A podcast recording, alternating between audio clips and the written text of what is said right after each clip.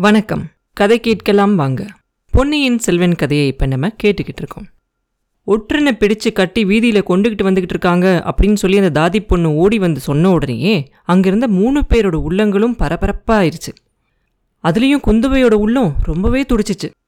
தேவி நம்ம வேணா போய் அந்த கெட்டிக்கார ஒற்றனோட முகம் எப்படி இருக்குன்னு பார்க்கலாமா? அப்படின்னு கேட்பா நந்தினி. குந்தவை கொஞ்சம் தயக்கத்தோடையே நமக்கு என்ன அவனை பற்றி அப்படின்னு சொல்லுவா. அப்படின்னா சரி அப்படின்னு சொல்லிட்டு நந்தினி சும்மா இருப்பாள் நான் போய் பார்த்துட்டு வரேன் அப்படின்னு சொல்லி கந்தன்மாரன் தட்டு தடுமாறி எந்திரிப்பான். வேண்டாம் உங்களால் நடக்க முடியாது விழுந்துருவீங்க அப்படின்னு சொல்லுவான் நந்தினி. குந்தவை மனசை மாற்றிக்கிட்டவ மாதிரி. இவரோட அருமை சிநேகிதன் எப்படி தான் இருக்காரு அப்படின்னு நம்மளும் போய் பார்த்து தான் வைக்கலாமே. இந்த அரண்மனை மேல் மாடத்தில் போய் பார்த்தா தெரியும்ல? அப்படின்னு கேட்பா. நல்லா தெரியும். என் கூட வாங்க அப்படின்னு சொல்லி நந்தினி கூட்டிகிட்டு போகிறா அப்போ கந்தன் மாறனும் எந்திரிச்சு தேவி அவன் என் சிநேகிதனா இருந்தா உங்க வீட்டுக்காரர்கிட்ட சொல்லி நான் அவனை பார்த்து பேசுறதுக்கான ஏற்பாடை நீங்க செய்யணும் அப்படின்னு சொல்லுவான். அவன் உன்னோட சிநேகிதன் தான் அப்படிங்கிறது எங்களுக்கு எப்படி தெரியும்? அப்படின்னு நந்தினி கேட்க அப்படின்னா நானும் உங்களோட வந்தே தீருவேன் அப்படின்னு சொல்லி கந்தன் மாறனும் தட்டு தடுமாறி எந்திரிச்சு நடந்து போறான். மூணு பேரும் அந்த அரண்மனையோட மேல் மாடத்துல இருக்க அந்த முன் முகப்பு முன்னாடி நின்று பார்க்குற இடத்துல போய் நிற்கிறாங்க கொஞ்சம் தூரத்தில் ஏழு எட்டு குதிரை வீரர்கள் வராங்க. அவங்க எல்லாரும் கையில் வேல் பிடிச்ச வீரர்களாக இருக்காங்க. அவங்களுக்கு நடுவில் ஒரு ஆளை கட்டி இழுத்துக்கிட்டு வராங்க. அவன் கை ரெண்டையும் பின்னாடி முதுகோடு சேர்த்து கட்டி அந்த கயிறோட ரெண்டு பக்கத்தையும் ரெண்டு குதிரை வீரர்களும் பிடிச்சி இழுத்துக்கிட்டு வராங்க.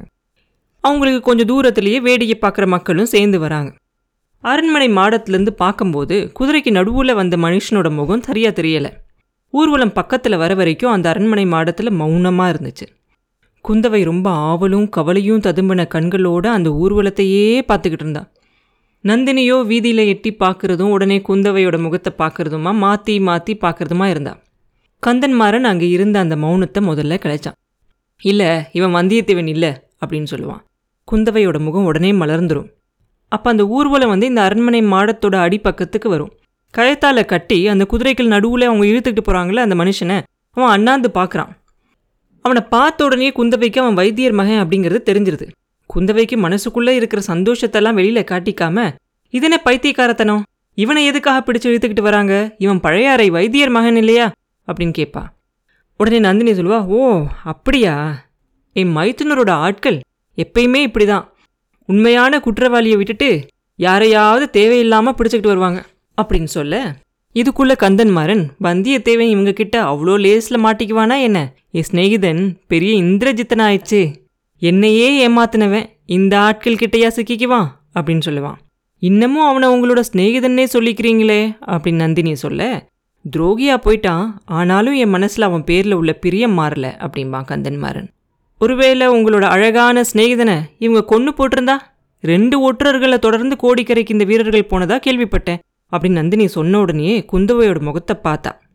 கொன்றிருக்கலாம் அப்படிங்கிற வார்த்தை குந்தவையை அப்படியே துடி துடிக்க வச்சுச்சு. அடி கர்வக்காரி உன் பேரில் பழி வாங்குறதுக்கு ஒரு நல்ல ஆயுதம் கிடச்சிருக்கு. அது முழுசாக உபயோகப்படுத்தாமல் போனால் நான் பழுவூர் இளையராணியே இல்லை. பொறு பொறு அப்படின்னு மனசுக்குள்ளேயே நினச்சிக்கிறான் இந்த நந்தினி.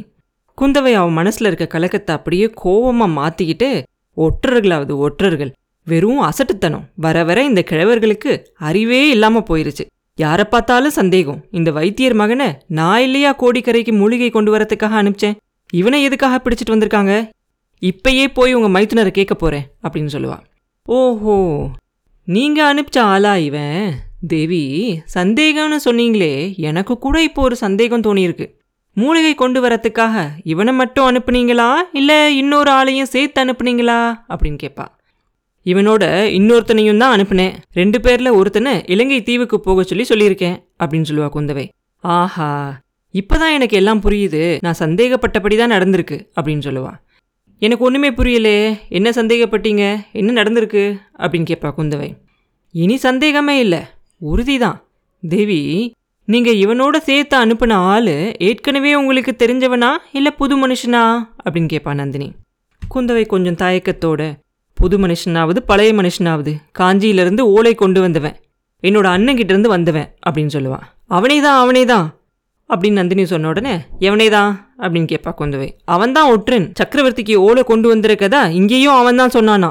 அப்படின்பா நந்தினி. என்ன காரணத்தினால அவனை ஒற்றன் அப்படின்னு இவங்கெல்லாம் சந்தேகப்பட்டாங்களா? அப்படின்னு குந்தவை கேட்க எனக்கு என்ன தெரியும் அதை பற்றி அதெல்லாம் ஆம்பளைங்க விஷயம். பார்க்க போனால் அந்த ஒற்றனும் சந்தேகப்படுற மாதிரி தான் நடந்துக்கிட்டு இருக்கான் இல்லாட்டி ரகசியமாக ராத்திரிக்கு ராத்திரியே ஏன் தப்பிச்சு ஓடணும்? இந்த சாது மனுஷரோட முதுகில் எதுக்காக குத்திட்டு போகணும்? அப்படின்னு கேட்பா நந்தினி. இவரோட முதுகில் அவன்தான் குத்துனான் அப்படிங்கிறத நான் நம்பவே இல்லை. குத்தி இருந்தா இவரை மறுபடியும் தூக்கி கொண்டுகிட்டு போய் அந்த ஊமையோட வீட்டில் ஏன் சேர்த்துருக்கணும்? அப்படின்னு கேட்பா கூட இருந்து பார்த்த மாதிரியே சொல்கிறீங்களே தேவி. என்னமோ அந்த ஒற்றன் பேரில் உங்களுக்கு அவ்வளோ பரிதாபம் உண்டாயிருக்கு. அவன்கிட்ட ஏதோ ஒரு மாய சக்தி இருக்கணும். இவர் கூட அவனை இன்னும் சிநேகிதன்னே சொல்லிக்கிட்டே இருக்காரே. எப்படி இருந்தா என்ன?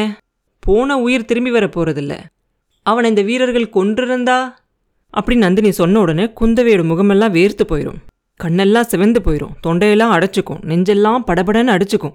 அப்படி நடந்திருக்காது. ஒரு நாளும் நடந்திருக்காது அப்படின்னு அவன் மனசுக்குள்ளேயே சொல்லிக்குவா. சொல்லிக்கிட்டு இவர் சொல்றபடி அந்த ஒற்றன் ரொம்ப கெட்டிக்காரனா இருந்தா? அப்படின்னு கேட்பா. ஆமா இளவரசி. வந்தியத்தேவன் இந்த ஆட்கள் கிட்ட ஒரு நாளும் மாட்டிக்க மாட்டான். அப்படின்னு கந்தன்மாறன் உடனே சொல்லுவான். இப்ப மாட்டிக்காட்டி இன்னொரு நாள் மாட்டிக்க போறான். அப்படின்னு நந்தினி சொல்ல குந்தவை அப்படியே பல்லெல்லாம் கடிச்சுக்கிட்டு நாளைக்கு நடக்க போகிறது யாருக்கு தெரியும்? அப்படின்பா அதுக்கப்புறம் ஆத்திரத்தோட சக்கரவர்த்தி நோயால படுத்தாலும் படுத்தாரு ராஜ்யமே தலைகீழா மாறிடுச்சு. மூலிகை கொண்டு வரத்துக்காக நான் அனுப்பின ஆட்களை பிடிச்சிக்கிட்டு வரதுக்கு இவங்களுக்கு என்ன அதிகாரம்? இதோ எங்க அப்பா கிட்ட போய் கேட்டுட்டு வரேன் அப்படின்னு சொல்லுவா. தேவி நோயால மெலிஞ்சு போயிருக்கிற சக்கரவர்த்தி கிட்ட போய் இது விஷயமா பேசி ஏன் தொந்தரவு செய்யணும்? என் மைத்துனரையே கேட்டுட்டா என்ன?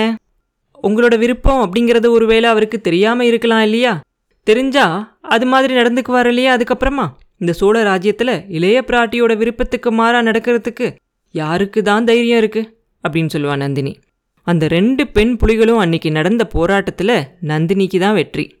குந்தவையோட நெஞ்சில் பல காயங்கள் ஏற்பட்டுச்சு. அதை வெளியே காட்டிக்காம இருக்கிறதுக்காக இளவரசி ரொம்ப பெரிய முயற்சி செய்ய வேண்டியிருந்தது. அப்புறம் என்ன நடந்துச்சு? அப்படிங்கிறத அடுத்த பதிவில் பார்ப்போம். மீண்டும் உங்களை அடுத்த பதிவில் சந்திக்கும் வரை உங்களிடமிருந்து விடைபெறுவது உண்ணாமலே பாபு. நன்றி.